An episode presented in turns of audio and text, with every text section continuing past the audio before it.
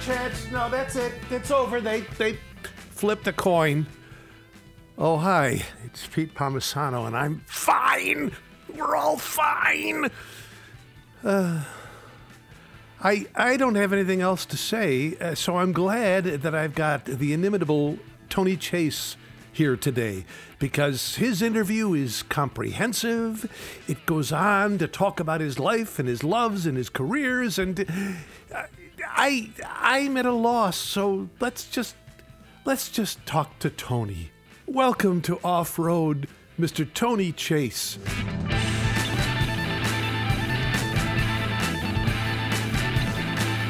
Welcome again for the umpteenth time to Off-Road, Tony Chase. It's been a long time coming. Well, thank you. I've threatened you with this for a long time. And um, for those of you who don't know Tony, have you been living under a rock? I don't oh. know preeminent theater critic, uh, historian, dramaturge, man about town, assistant. Wait a minute, wait. Are you still the chair of the department over there at Buff State? No, no, that was just while while Anne Emo was in Portugal. I, I got to step away from that, but I, yeah, I, am I'm, I'm periodically department chair somewhere over here. I, I, have done it for modern and classical languages. I've done it for interior design. Yeah, yeah. But are you assistant assistant dean? I'm, I'm assistant dean. I'm yes. assistant dean okay. of arts and sciences uh, here at Buffalo State, which does include our theater department. Then you are still, of course, teaching classes, and we'll get into all that stuff I later am. on. I was just working on some homework questions regarding the Scottish play in which I'm going to be appearing for the department this spring. Yes, you are. When is that? Um, I, I, I, really should check that. It's um, I don't know March sometime. um, yeah, I'll be ready. Uh, I'm sure. Yes, I'm sure you will. But a lot of people are very very excited about it. I, well, I, I, I, get killed in Act One, but. Uh, I, will be. I will be old Siward also. Oh um, yes. There, well, there you go. Good. So you're not completely wasting the second act. You'll be there. You'll be around for the curtain call. No, I get to gesture and herald the entrance of the head of Macbeth. Lovely, lovely, lovely. lovely yes. so, how many years is it with Theater Talk now? Over 20, 25, 20? Well, they celebrated 25 a few years ago. I guess we're coming up on 29 or 30. Holy cow. And I know it doesn't seem possible. And people put these 10 year things, and I'm thinking, well, 10 years? That was last year. It just. Um, yeah. So, anyways, your 29th year, is, was Theater Talk your idea? Tony Randolph at WBFO wanted to put me on the radio. Mm. And she brought me on initially solo oh. to just do reviews. I don't remember. If, was I writing for the Buffalo News then? Was I writing for Artvoice then? There's some um, simultaneity, but it was during this period of your life when things start to come together. And, you know, I was feeling very old and as if my life had, you know, passed me by. Um, I was probably 27, you know, 25. I know. Your life was and, uh, over. Uh, my life was over. You know, if, if, it hasn't come together by the time you're, you know. and I didn't like it and I just, you know, I said I, am a print person. I, I like what I do in print, and this is simply me reading what people could just read for themselves. And she said, "Well, what if we gave you a radio partner, someone uh, you could talk to?" And I thought, well, like who? Yes. And she said, well, we've got a guy, he's a radio person who's interested to do something like this. What if we teamed you with Jim Santella? Ah. Oh my God! You know, like Jim Santella, a legend of radio. Absolutely. Uh, and I, I thought, oh, yes, yes, I will. I will do. I don't care. You know, I will do Jim Santella. I will, yeah, yeah, yeah, yeah. Starstruck that I will talk to Jim Santella. You know, this is one of the people who invented FM radio. That he certainly did. Just, uh, just uh, this incredible person. WPHD in Buffalo, and others. And and so Jim and I started to do the show, and we hit it off right away. And odd things. You know, we were arranging to go in to Allen Hall on the Main Street campus of UB at the time, and trying to coordinate the schedule. Where where do you live? Um, I, I live on LaSalle Avenue. So do I we lived across the street from each other and had for years and had no idea because I didn't know him and he didn't know me and you know we aware of each other somewhat but we started to uh, we became great friends never bumped and, into each other when you were out shoveling snow or anything no no, Isn't never. that interesting? well, I rented. I didn't shovel the snow, just into the back of the house and up the stairs. But then, of course, his mother adopted me, and she was quite a great cook, and she would always make extra and just say, you know, there's little cucciolati at Christmas or little extra soup that she'd make, or "Oh, yeah, that nice young man with a good appetite across the street. That- I would be, I would be the beneficiary. So basically, I just talked about the theater with Jim, and he did all the work. And then in the la- we did a long time too. It's it's not not as if we did that a short term, like twenty years, something like that. And then Jim began to teach me anything I know about radio, Yes. um, beginning with respect for the listeners.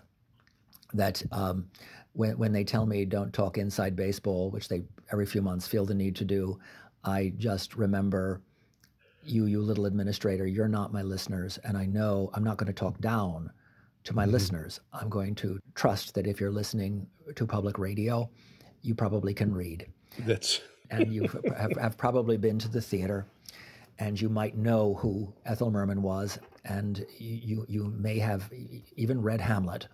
And also to remind me that radio is an intimate art form, that you are in people's car, mm-hmm. sometimes their kitchen, sometimes their bathroom, sometimes the shower, sometimes their bed. Sometimes they wake up in the morning with you uh, or, or, or go to sleep at night with you. And it is a very personal relationship. as if you're talking to an individual, not speaking ear. to the masses. You are speaking to a person. Right. And I'm always speaking to an individual, which is another reason why it's very helpful. Um, it was help to have Jim and now to have Peter Hall, because I'm talking specifically to someone right there, but also they are standing in for individual radio listeners all over Western New York and Southern Ontario. Right. and uh, that I am talking to everybody individually, and I want them to know about the theater, and I want to increase their ability to enjoy the theater. Well, we have jumped ahead to 29 or 30 years of the most recent history, but let's. I forgot to mention, of course, you are most famously husband to the world famous Javier Bustillos, man about town. World famous in the theater district, both of us, yes. that uh, You want to talk about how you two met? well, this always comes up, and it's interesting because you know I have had nothing to do with his theater producing, except having appear, appeared in a show or two for him, and he's had uh, little to do. He is my best critic, and uh, we met at the University at Buffalo. It's funny, you know, right to this so early in the conversation. He was recently invited to speak to Buffalo State students uh, in a senior seminar. Annie Emo invited him to speak, and she asked them to do research uh, before he came to be able to formulate questions. So she is expecting that they're going to research Buffalo United artists. They're going to look and see what shows they have done over the past 30 years. That they're going to see which shows he's directed. They're going to ask how he chooses plays, how he casts, how you know how to get involved. No. Well, of course, no. They Google him, and first thing out of the box is they find that he married me in Chita Rivera's dressing room on Broadway. they find that a, Buffalo Spree article where we were called you know, Bu- Buffalo's uh, power couple, Yes, and yes. and and were made Spree's best power couple, and a big interview with us. And so all of their questions are about his marriage to me. and she had to explain to them that that was perhaps a little inappropriate and that they needed to ask. And she allowed them one question ab- ab- about that. Uh, So, that being said, you are immediately asking about my relationship to Javier. well, I just for the again for those people who have been living under a rock and haven't known your entire history, I, I also wanted to cover the fact that you were married to this famous man, and uh, Right. Well, famous. We are world famous in one block of the theater district. That's right, that's right. Where, where, where his name is in pavement. You know, he has a star on the on the Walk of Fame. yes, Um, we, we met at UB, where we were both graduate students. I see. And back in those days, this is the 1980s. There was no internet. There were no cell phones. There was there was no social media of any kind. There was no Facebook. There wasn't even MySpace. There was nothing. And gay bars were an enormous phenomenon and quite interesting in the geography and the history of Buffalo's theater district because there is an overlap between those worlds. But it meant that a lot of gay activism, remember, Stonewall was a bar, mm-hmm. that a lot of gay activism socializing the whole world of gay life largely centered around the consumption of alcohol which is in and of itself problematic. You know, terrific, you know, get together at a bar, but so there, there was a, an effort to create other social interaction possibilities. And so they would do coffee hours, music nights, things like this. And we both ended up meeting there at UB.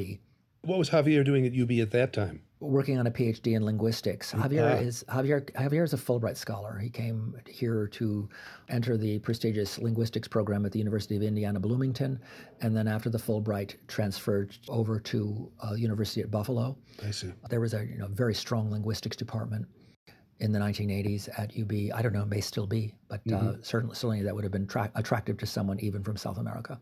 Even he would have heard of it from South America. Well, if you were looking, if you were looking at American universities, yes, UB had a, a highly regarded program. now I have to take you back because I, I want to know how all of this started. And I know I know you're just like from a small town, you know, in the Hudson Valley area. Where, where exactly do you hail from originally? Fishkill, New York. Which is where? It's halfway between Beacon and Glenham. Means nothing to me. you dog. you, you couldn't have said, you know, any more obscure names. It's about 50 miles north of New York City on the Hudson River. It's near Hyde Park and Poughkeepsie. And did you have a big fan? Hey, how's Bobbie doing in Buffalo? By the way, is she regretting her uh, her, Oh, she's move? she's loving Buffalo. Um, all my relations, my my even more Speaking of famous, famous people, even my, more my famous. famous sister. Yeah, my sister is Bobbie Chase, the only woman ever to have the title editor in chief at Marvel Comics. There are people falling over right now, Right, right, with yeah. excitement. Right. She was the introduced the first gay superhero. She did the first AIDS plot line in a in a in a comic book, which was the Incredible Hulk. Um, She did turn the Hulk, who had been gray for a while, back to green. Thank goodness, I have Uh, a, I goodness. have a comic book where the Hulk is gray. Yeah, I have one a- of those original ones. Yeah, She put a stop to that. she put Um, for good reason. She had then gone to DC Comics after a a few years in Scandinavian Children's Book Company, but um, she was vice president at uh, Warner Brothers, uh, in charge of global initiatives and new talent development for DC Comics. And um, during COVID, Warner Brothers let about 20,000 people go. I don't think that's an exaggeration, just a lot of people, and rather decimated all of the senior talent at DC Comics, which they may come to regret. But at any rate, in the first five that she was one of the, the most senior. And so they gave her uh, six months, then a then severance, and then off she went. So she decided to move back east. We're not from we're not from Buffalo, but I reminded her that you know you have your brother and brother-in-law in Buffalo, and so they looked at houses here, and were astonished. You know, selling a house in in Los Angeles to buying a house in Buffalo. It's right. So they got this gorgeous place, um, which they've recently learned Cher lived in. Cher lived in this house for five months in 1978, from July to November, when her then husband Gregg Allman was Greg in Buffalo for, for for drug rehab. Yep. So my sister bought that house with its 40 foot pool and its you know gajillion bedrooms and bathrooms and fireplaces and really nice for New Year's Eve. Let me tell you. She bought it sight unseen, mind you. She had not seen it. Oh my goodness. But since coming here, she got hired as editor in chief, executive editor at Webtoons Unscrolled. Webtoons, which is apparently colossal in Asia, Korea, everywhere. Oh my goodness. And they are doing print publications, and she was hired. And there, that office is out of Toronto, so she's just stilling in, here in Buffalo, going up there from time to time. How terrific. Yeah, then my brother-in-law was just hired as the assistant volleyball coach from Medaille College. So go, go Mavericks, go Mavericks. Oh, that's wonderful. I, I thought you were going to say she's loving her retired life here in the easygoing, you know. In, Oh, you don't know my sister, do you? no, I, do- I do not, but I, I look forward to meeting her sometime. right, right. Oh my goodness! Well, well, terrific. And uh, you know, again, we've gotten off of the subject of Tony Chase, and we're talking about Bobbie Chase. But, Anyone else I'm related to or married to you'd like well, to talk about? uh, Yeah. yes, let's let's. Well, do you have any My other parents. siblings? Would you like to know about my parents? I Yeah, do. I do want to know about your parents. I want to All know right. who started you down this road. Let's talk about your parents for a second.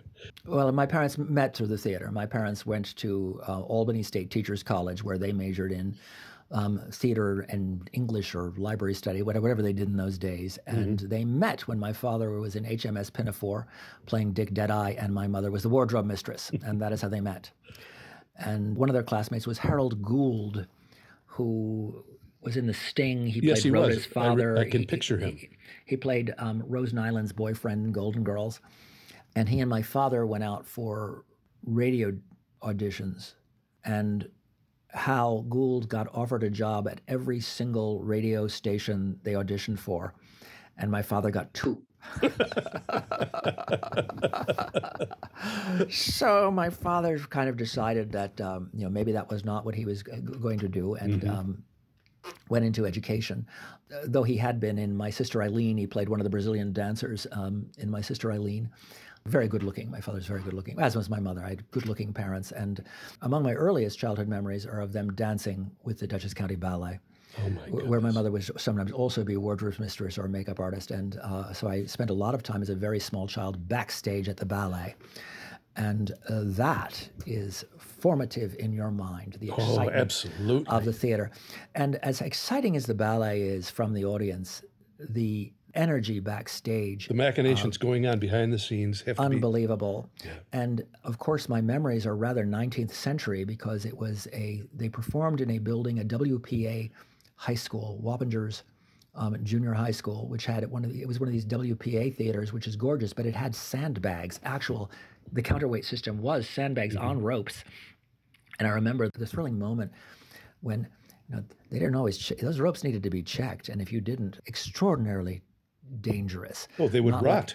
and I watched as a, a dancer got up from a chair, a, a folding, one of those gray folding chairs, you know, the kind, metal, all metal, got up from it and walked to the out the wing, and a sandbag fell, free fall, onto the chair in which she had just been sitting and flattened it to the floor. Oh, how horrifying. Uh, Well, I was enchanted, but I was, you know, I, I, I was um, quickly like lifted and ushered out of the place. It's like a little, a little later. Then they did question, should I be hanging out backstage, as if there were any stopping me. But, but I can also remember watching costume changes, where a frequently the costume changes for a corps de ballet, you you come off stage as one character and you have to go on uh, looking completely different, including the, a tutu with a bodice and the tights, which would have to be a different color. So I can remember tights being shredded off of the body of a dancer as another pair put on so that she can go out to the music as if nothing has happened. And I can remember stage management to run a resistance board, a lighting board. It's not like com- today's computerized board. It required physical Yep. strength to operate a resistor. Yes, you, as your, your whole body pulling Mm-hmm. it down like like you're in, you know, Fritz Lang's Metropolis running the equipment. You know, it, it- very much like that. Yes. So, so I can remember. I, I remember her name, Beverly Sowers, and this is probably 1964, 65, 66. One of the stage managers, but she was the she was the stage manager. The music was recorded, but she had the score with the cues written in the score because for the ballet, the stage manager must be able to read mm. music. Uh-huh. As she is giving cues to the music, and I'm just watching this extraordinary woman giving instructions to these burly guys who are operating the lighting system and just i remember the the, the music of the nutcracker for example or firebird which very very dramatic the because stravinsky score Yes. her, you know, ordering these guys about and that happening. But these were my formative memories of the theater. Um, that and a subscription to the Poughkeepsie Children's Theater, uh, which performed five times a year and which always had the same master of ceremonies who was a jester character named Pockets. and Pockets would come out and talk to the children and tell us what we were going to see, and then we would see the play.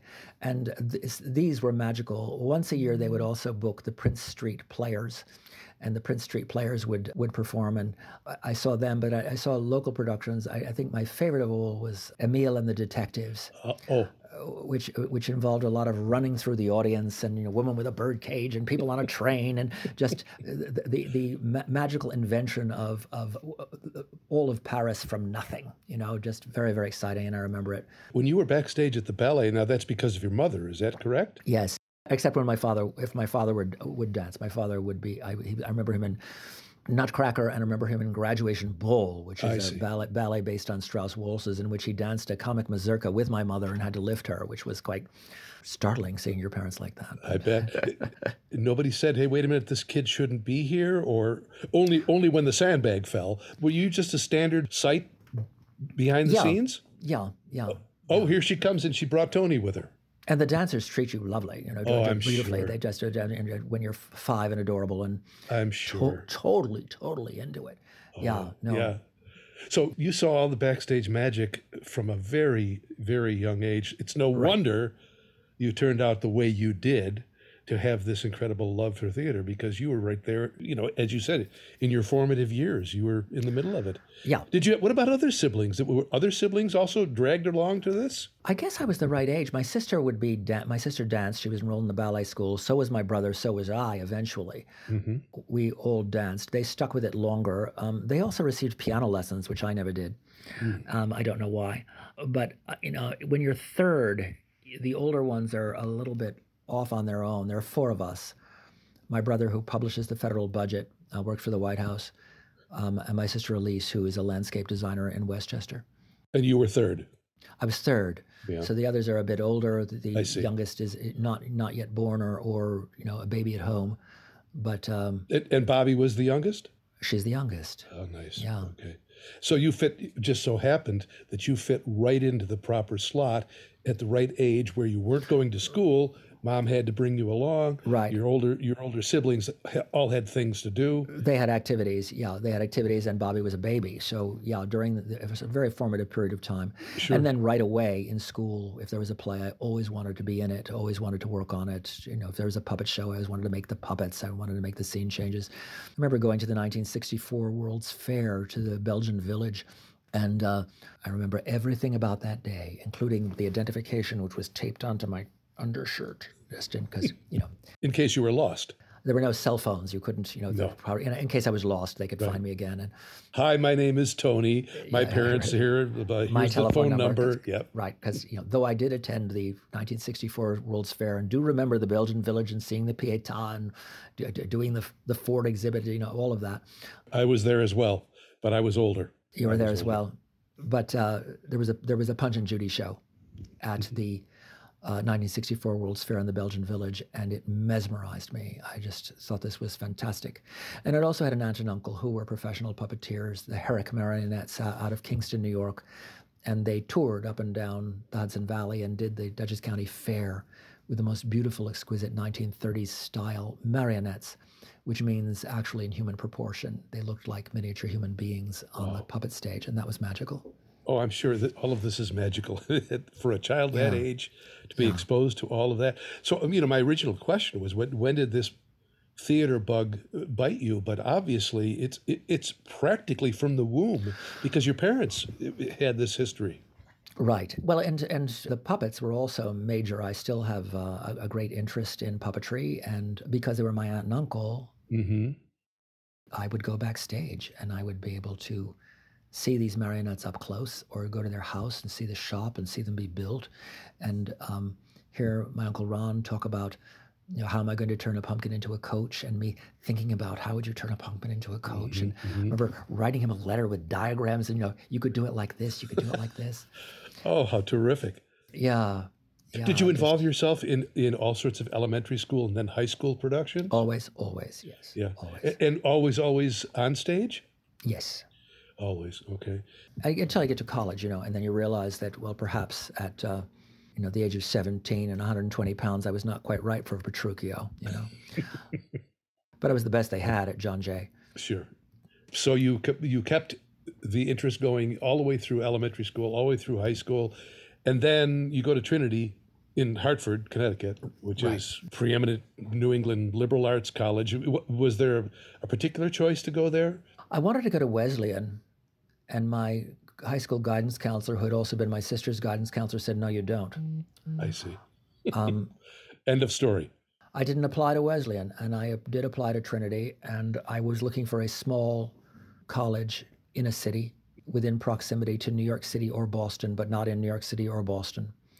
And Trinity just kind of, kind of ticked all of my boxes. And they had a theater program, and it was a small enough theater program that I knew that I would um, I, I, I, was smart enough to know that when you get to college, yeah, you pl- you played the leads in the high school shows, right? But so did everybody else, right? So did everybody else.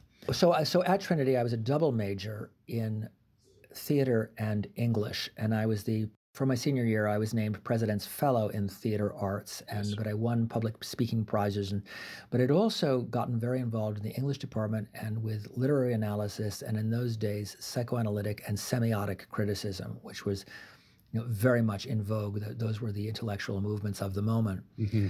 And my teacher was a woman very early in her career who subsequently became very famous in the field, a woman named Kaja Silverman.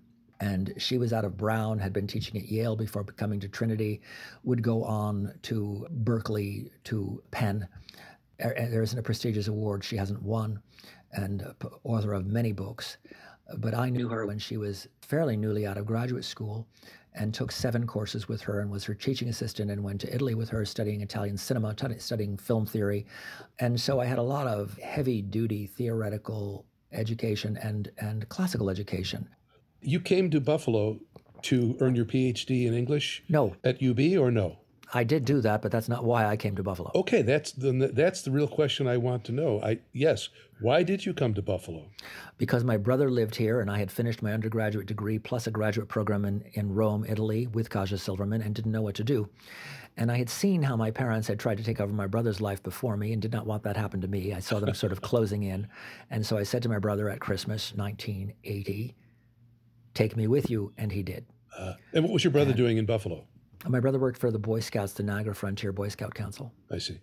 So, so he was your uh, uh, entry point to Buffalo. To Buffalo, and so you investigated UB and decided that would. After coming here, I did. They did yes. have a very strong, very strong English department at the time. They well, no, they had had one about ten years before I got there, and were still coasting on that reputation. Yes with Leslie Fiedler and uh, uh, uh, Leslie was still there, and I did get a course. I did take a course with Professor John Fiedler. Barth. Was he still? Was he there? No, he, he was not here. He Robert Creeley was here in Robert name Creeley. only, but there were um, sort of a generation of people who only got tenure because Vietnam was on, uh. and it, it seemed compatible. I was in Buffalo because of my brother.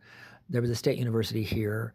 I applied. Was sort of shocked to be admitted with a full fellowship and free ride through. Wonderful. Well, yeah, but then I mistakenly also thought that they had um, a film program because I was not clear about the difference between media study, which they had, which was highly regarded, and just sort of the spent out English professor who is a movie buff, so fancies himself a film person. and um, probably because they're too lazy to read anymore. so I had a couple of those, and I was aghast because I had I had studied with Kaja Silverman. I had known Bertolucci. I had known Liliana Cavani. I had, you know, I'd read everything, and and to get there and to realize, oh my God, I am better educated than the people with whom I'm supposed to be studying, and they became uh, one in particular quite hostile, and uh, I was too young to know how to navigate that, and it was a at the beginning a horrible experience. Hmm. Ron Ehmke and I were there at the same time. You can interview him for him for corroboration. Um, oh, I believe you. A- and it was rather homophobic also. The atmosphere at UB at the time? Uh huh. Oh, really? Okay. Shocked? Yeah. Well, I uh, shouldn't be shocked. I, am just uh, aggressively homophobic. Oh no, these were liberal people. Oh, I see. I see. What was I thinking? Mm. Mm-hmm. Who knew me better than I knew myself, and who um, uh-huh. told me I shouldn't write about that so much. I see. And, and to make matters even worse, um, unknown to me, this professor was having a romantic relationship, and I use the word romantic euphemistically, with a woman in our class. Uh. And I did not know this. And as I became increasingly frustrated with this man's lack of education, lack of preparation, I would complain bitterly in a study group I had joined, not knowing that this woman in my study group was sleeping with him. Oh, dear. And so she would go back and report every single thing I said. And then in class, he would become inexplicably pointed and humiliating. Well, you know, I had enough strength and resolve to endure this, but not to endure it while staying in the program I left. And so, um, and Ron Ehmke didn't finish at that time either. And that would not be the last time in my life or career that a heterosexual person had seen the world through that lens, a lens in which heterosexuality is a norm, an invisible norm, and my sexual orientation or my relationship with my boyfriend, then husband, was an anomaly to be dealt with. Uh, that has certainly informed my my worldview, inevitably.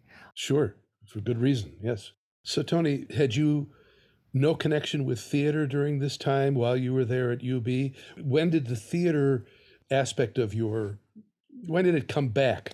I was always very interested in theater. One of the first things I did was volunteer and then work small jobs at uh, for Bryna Weiss and uh, at the at the Playhouse. At a certain point, you know, it seemed like forever. Within a couple of years, I got picked up by the Buffalo News um, to string and this was the early 90s. How did that happen? I'm, so, I'm sorry, but how did that happen? That you say you got picked up? Were you writing elsewhere? Did they did they hear samples? I was ri- I was I was writing for UB Publications. Okay, so they saw that, and that was sort of an audition of, of sorts. Yes, and that's how they. What happened to Theater Week? Week, I thought you were writing for Theater Week at some point. I did begin to um, market my pieces to Theater Week. I don't remember if that came before or after. It might have come before. Okay. But I wrote to Theater Week, and um, I think the first article I did for them was about the International Women Playwrights Conference. I see. Which which came to Buffalo, and I wrote about that. Were you still in UB when? Yeah, when I was you... still in UB. I was still a student when all this was happening. But Javier and I went to the theater all the time. And mm-hmm. back when we had no money, we were you know, earning thirty five hundred dollars a year. Sure. Thirty five hundred, I said, per year, and living on it, and um, renting an apartment on Prin- and with the old Princeton apartments, one hundred sixty dollars a month. And uh, even though the frost formed on the inside of the walls, and uh, we got a dog for the heat, and uh, that. Uh, gosh, I don't think you're kidding either. back then, there's the the Arts Council, and um, they had vouchers to help subsidize your theater going, and so we ADS could, vouchers. They yes. had ADS vouchers, and we would see shows for as cheap as possible, and you know, volunteered to usher here or there once or twice. Didn't really like doing that, but. Mm. Uh, and I, I, still have a, a, great fondness for the cheaper seats in a house. That uh, you know, do you, do you have rear balcony in this theater? You got standing room at this theater? that I don't care. Uh, just get me in the building. I just want to see as much as possible. We're sold out. Is there a way to be inside that building at eight o'clock tonight? Any place, yeah. just standing over. In, I'll stand I, outside the restroom. Can I tend bar? Can I, you know, That's what can right. I do? Just, you know, is there? I, I, need to be in there. Yeah, yeah, yeah. I know. I sold out. You know, how do you get in there? Somebody's getting in there. Some yeah. some subscriber has died. Can I? You were not to be denied, no question but, about it. Well, just needed to be there because yes. it's the live it's the live theater. I can't wait for it to come out uh, on on yes uh, on Netflix. No, no, you couldn't. No, so, no. Buff, so the Buffalo News picks you up, as you said, and at the time, were you as a critic at that point, or were you doing feature stories, or what were you doing? Critic back in those days, because the Courier Express had newly folded, and so they were doing two reviews Yes. of everything. And so they needed uh, quite a few. And so, yes, I was brought on as a stringer and the second stringer, typically, which in itself became a problem mm. because yes. I, I, don't know if people are really aware of this, but it's rare to have the caliber of critics that they would have at the New York Times, the Chicago Tribune, the LA Times, the Washington Post. Typically, at a daily paper, where there still are daily papers and where they still do theater reviews, it's basically who at the city desk wants the free tickets for Friday night. Uh. And then, of course, you know, there are certain things that everybody in the world knows everything about. Everyone's an expert on the theater and education, and you know, anyone can do it, right? Right. Well, when you have the contrast of someone who actually knows what they're talking about, it began to be problematic very early on because the editor in those days um, there were these men who were very, very proud of a very significant accomplishment, which was that they had invented gusto, which is one of Buffalo News's terrific contributions to this region. It's been a little slim lately, oh. but but gusto was one of the things that my brother had used to lure me to Buffalo. He showed me, you know, this is what's happening in Buffalo. It was Don't forty pages is, at that point. Yeah, it's like go through this, and you know, this isn't this a place you would like to live? Look, and I look like, what's happening. Wow. Yeah. Right. Right. This is what's happening in Buffalo, and so they were very proud of that accomplishment, even though they did not always have expertise in the arts that they were covering. I mean, that's not you know J- Jeff Miers is clearly an, an, expert on music on music in the contemporary music scene. He's sure. terrific. He's a, he's a, he's a, a, a gem, but. Um, in the theater, not so much. And in fact, previous to me arriving, Studio Arena Theater had complained at this situation because there had been, what was his name, Artis Smith, Artemus Smith. Artemus um, Smith, had, yes. Had been a real theater critic. And when he was gone, it was just who wants the tickets on Friday. So Blossom Cohan had complained to the news after a production of The Dresser, which just the, the guy thought, like Addison DeWitt, it was his job to trash things for the amusement of the readers, mm. which is one possible function of a theater critic, but you know, not the one the theater was quite hoping for. ironically, the very production in which Julianne Moore made her equity debut, and the Buffalo News trashed it. Mm. He might later have wished that he had had the uncommon insight to recognize a star in the making, but he didn't. So they approached the editorial board and said that this is a significant theater town. We are a significant theater. We deserve a dedicated theater critic. Well, they should have been careful what they wished for because they simply they didn't hire someone from outside they simply advanced someone from the city desk to be the theater critic and that's what happened so with me coming in having been born into a family obsessed with the theater having been obsessed with the theater since birth having viewed everything in my world through the lens of theater and film when i was the second stringer my reviews would arrive being better informed and looking like a corrective to the first review uh. which did not endear me to my seniors. I would imagine. So there was an awkward relationship because I felt, you know, I'm devoted to the reader, devoted to the truth of my opinion. And then after that, Javier began with BUA. Yes, producing his own theater in a theater, renting a theater space, which was controlled by the girlfriend of the very editor for whom I was writing. And so this was kind of episode number two, heterosexual couple. And th- that was a, a difficult moment, a difficult moment also for me. Yeah, deja vu a moment, uh, uh, to say the least.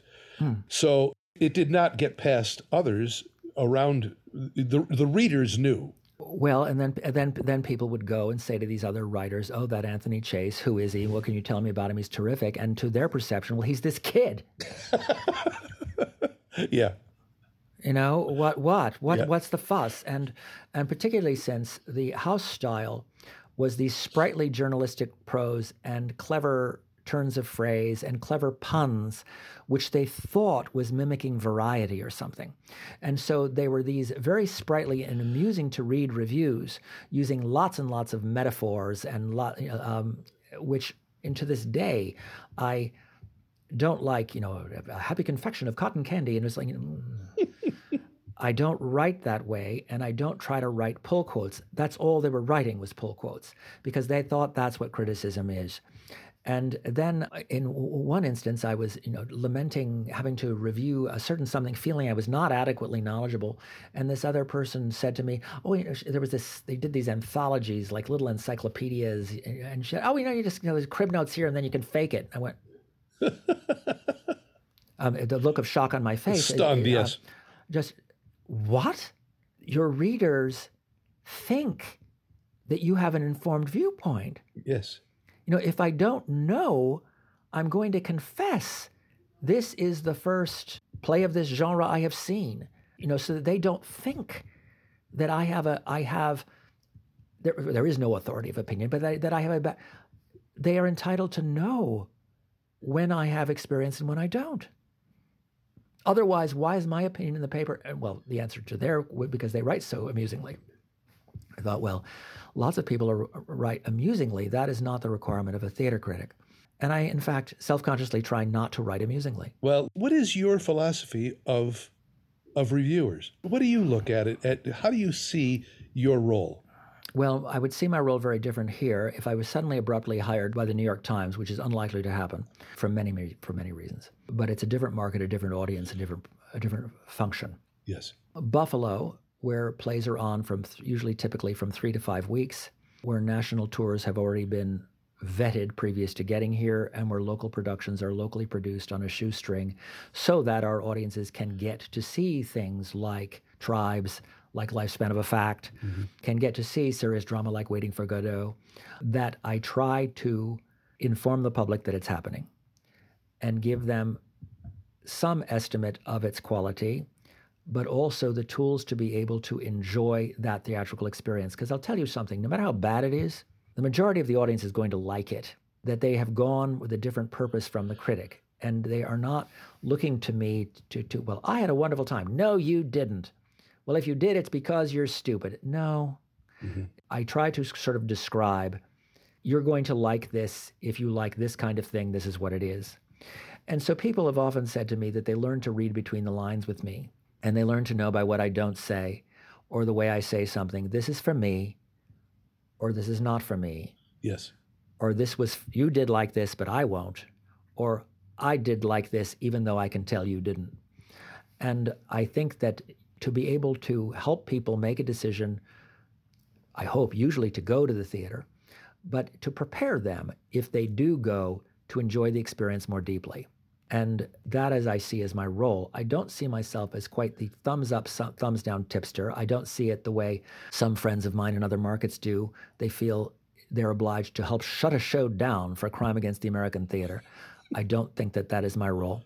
I see. And I think that I'm supposed to be sort of a guide and a help to the would be theater goer. An encourager? Of course. If you like this, then you will like that, and so on. But always in the back of your mind, your your goal is to help encourage people to make good choices. Well, yes, I wouldn't say I'm not always encouraging people to go. Sometimes no. it's like, you know, if you have kids, take them. That's code for if you don't, don't go. Yeah, I, I hear you. right, right. right? And rarely, rarely, rarely. I mean, occasionally I may pull out that zing, but it's not it's not my default place to go. Mm-hmm. I'm not seeking to do that, and I'm more likely to be withering by withholding approval. I found a quote from you that might be appropriate at this point, and it's this We do not make a living from the theater.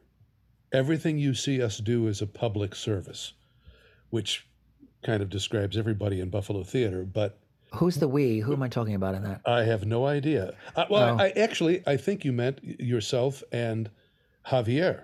Oh, but it you know it seemed to me like you were saying we're not making a fortune. We're not making money on this.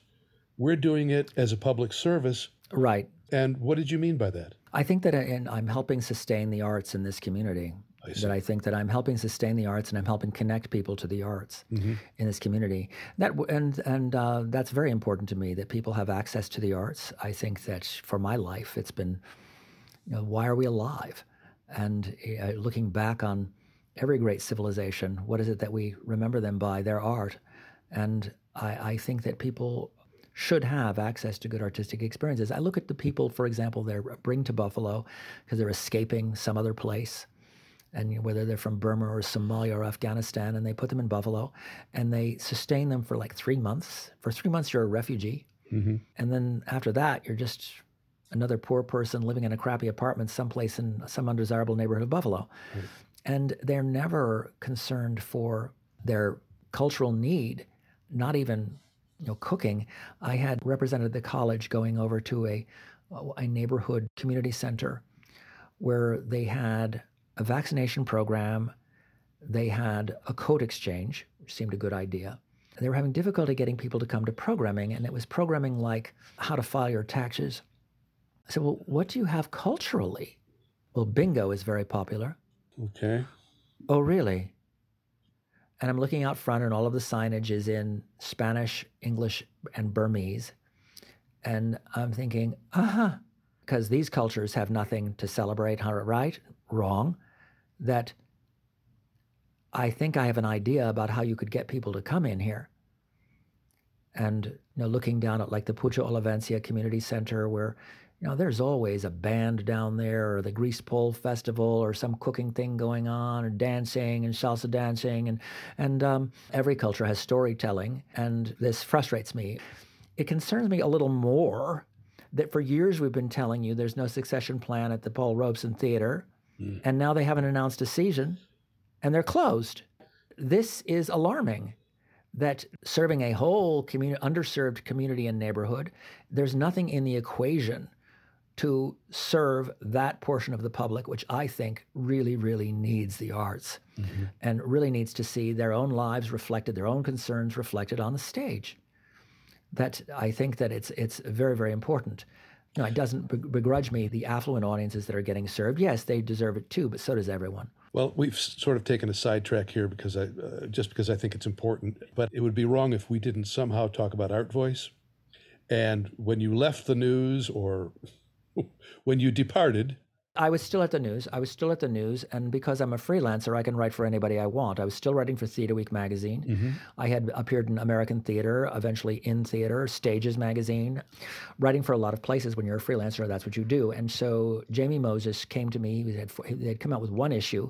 He and Amy had come out with one issue, and um, he asked. He had gone to UB Publications and had asked, "Who is The best writer. Yeah. Mm-hmm. That led him to my door. And so I looked at the publication. Yeah, yeah, yeah, right. Thought, okay, I'll give this a try. And it just went very, very well. That that was a very influential paper for a very long period of time. Talk about a public service. I thought that that did a lot of, I think, a lot of the art scene on all fronts that we enjoy in Buffalo today. The glue that held it together, that helped it advance and gave it a voice, was Artvoice. And you were brought in as the theater editor. Uh, yes. And what was what was your goal? I'm sure it was very uh, connected to Jamie's goal, but what was your goal? I remember what last time we talked about this that he pretty much said to you, "What do you want to do that you can't do, or what do you want to do better?" Or, or right. What, what was it, your you know, goal? What, what, what, can you do for me that you can't do at the news? Well, the news had um, a history of well, first of all, the editor there would seemed to keep the people with whom he was friendly under his own clip and then send you to the other things. I wanted to be able to write about everything, mm-hmm. and they would also censor my work, mm. and in ways that took me by surprise. Uh, for instance, I had an interview with Alfred Uhry, who is the author of Driving Miss Daisy, and I asked him about his background, and he talked about being Southern Jews, and he talked about the Jewish community of Atlanta, what it was like to be Southern and Jewish, and when it appeared in print some misguided copy editor had removed the word Jewish everywhere it appeared. The hmm. article made no sense. How could it? Right. It was a whole article about being Southern. It was like, no, he was specifically talking about being Jewish in the South. South, yeah. Gone. The person was very uncomfortable with that. Or they didn't understand the vocabulary of the theater. I remember there was kind of a disastrous touring production of The King and I, starring, brace yourself, Rudolf Nureyev as the King of Siam. Okay. Which came to Buffalo and late, not just in Nureyev's career, but in his life. Uh, and he was not a musical theater person. No. And everything about it looked as if it was going to be thrilling, but it was done kind of on the cheap and it didn't look good. It did not move well. And I said, what promised to be a thrilling, once in a lifetime theatrical experience amounts to little more than a serviceable bus and truck which appeared in the Buffalo News as appears as a truck in need of service. Oh my God. In reviewing um, the Cabaret's production of Lenny, um, in which Joyce Stilson played Honey Bruce, I had described her as all nipples and teeth, something like that. All teeth. This is a review of Lenny. the irony, the irony yeah. of that. Yeah. Yeah. Of being censored. You know, Artvoice is not going to interfere with that, and and they didn't. But what happened, you know, eventually was that I was only writing for Artvoice, and mm. um, that that was after a kind of an assassination. And you know, there have been times when I've been a target. People tend to divorce the critical voice or just the existence in print. Less bad on radio, but in print it can be very bad because they read what you've written with their own voice, mm. and they can attribute just horrible, horrible personal qualities to you.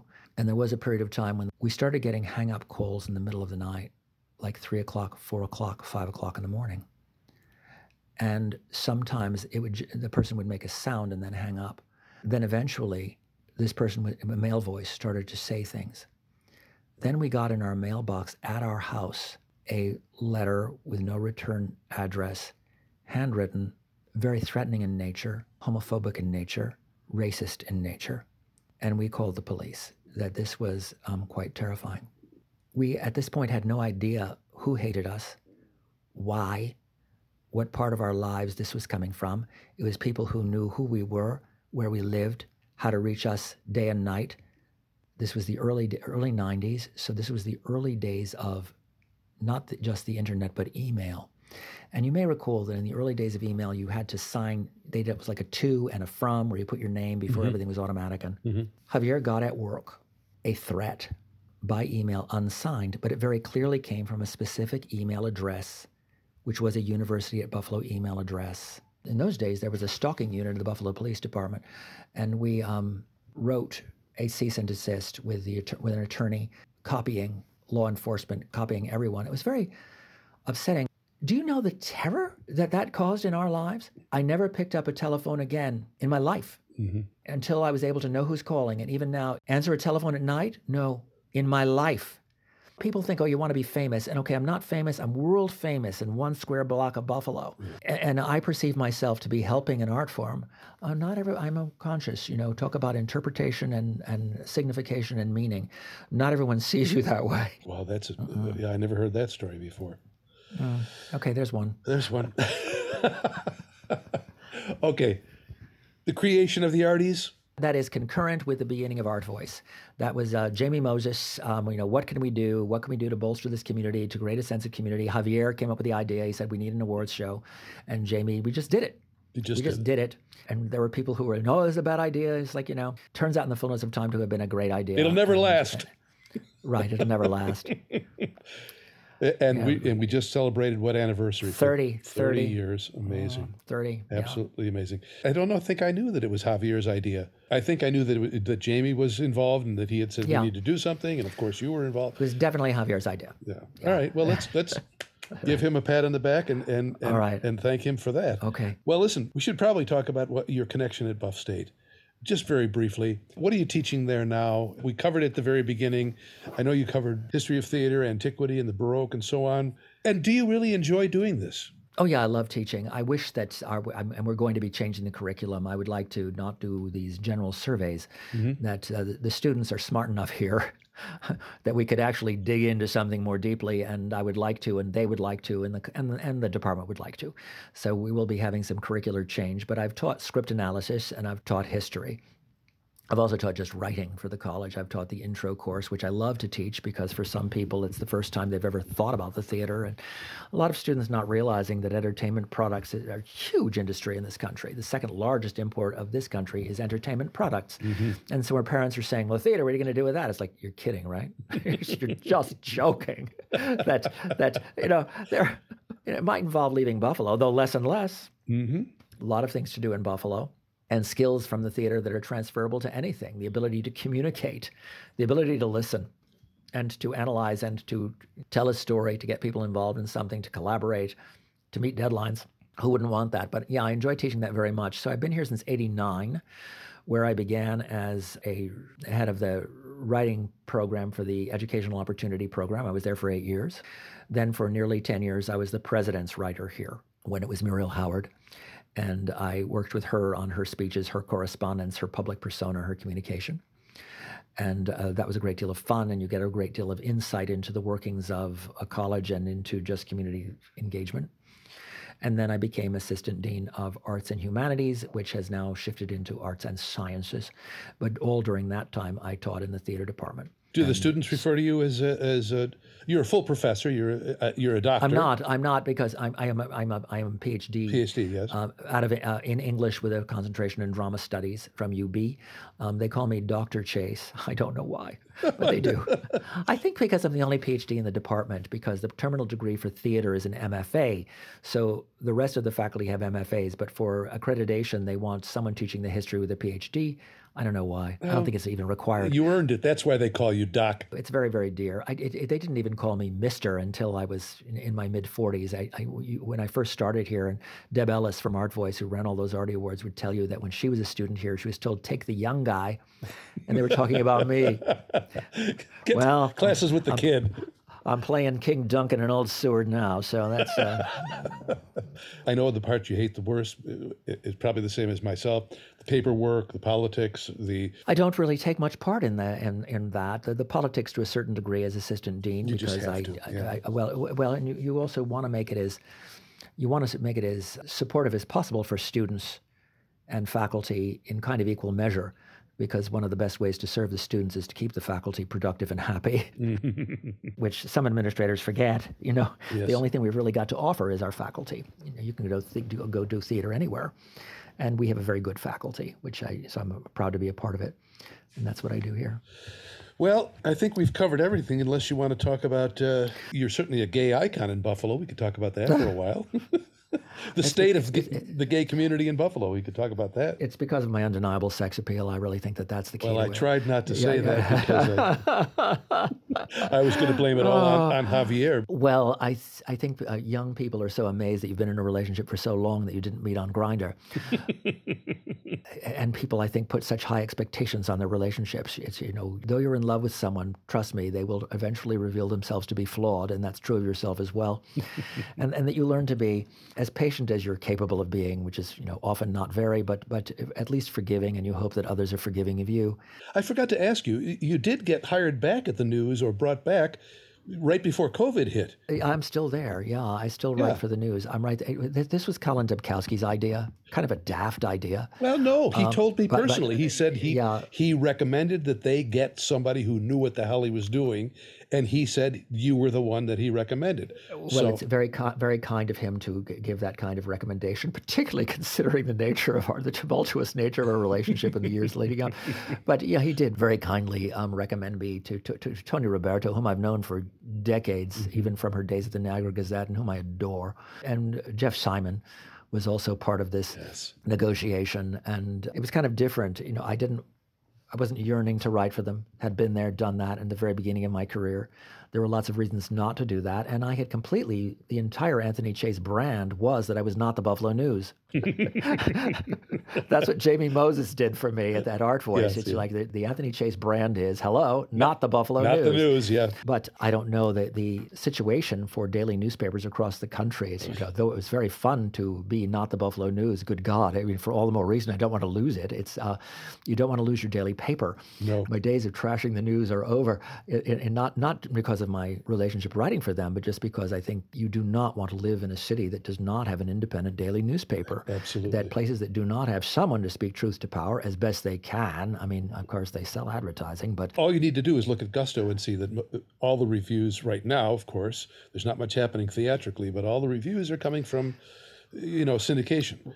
And- right, no locally written book reviews even anymore. the Gusto was down to 12 pages this week. Well, I wish that they would come up with some equation way by which people could buy, buy individual articles for a small amount, you know, a buck or a quarter or something, because I think people would. I think so too. I have so many people saying, oh, "Well, I don't want to subscribe to that." Oh, please subscribe to that. Please, please do subscribe to that. You do, and they get frustrated and they say, "Well, you know, I, I tried to click on that article, but they want you to pay. Then pay." Right. It's like you know, it does. It just you don't want to lose your daily paper. I wish that they would be creative about ways that people can access their content because it's very good content. It is not a bad newspaper, and it's and it's the only one we have. And and the people who, in fact, sometimes it's a remarkably good newspaper. And the people who work there are um, the, the writers, are the reporters are really really good, and and they've got me.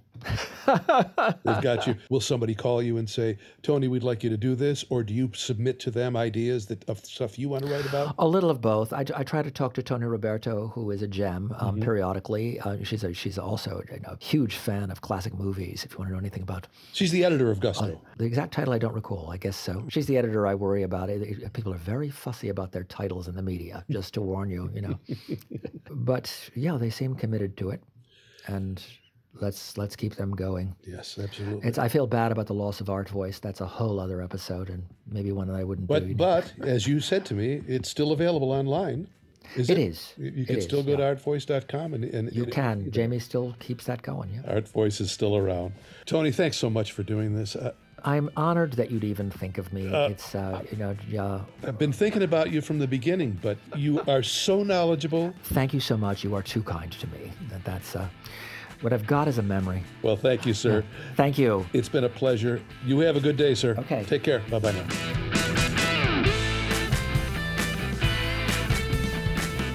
I don't know what kind of a coin. It was a, a nickel, a silver dollar. I don't. Oh, never mind. Hey, I hope you enjoyed that interview with Tony Chase. I've been wanting to get him on the podcast for a long time. And it, those of you who listen to the History Podcast know that he was here a lot, but really not sort of talking about Tony. He was just sort of talking about various things that happened in the history of Buffalo theater. And I, I will forever be grateful to him for that. Anthony Chase, one of the great resources, one of the most influential men in Buffalo theater, arguably. So fight me. And that's it for another episode of RLTP's Off Road. I hasten to mention that Irish Classical Theater Company opened Waiting for Godot last week, or Waiting for Godot if you're Irish. I was there and thoroughly enjoyed a magnificent production.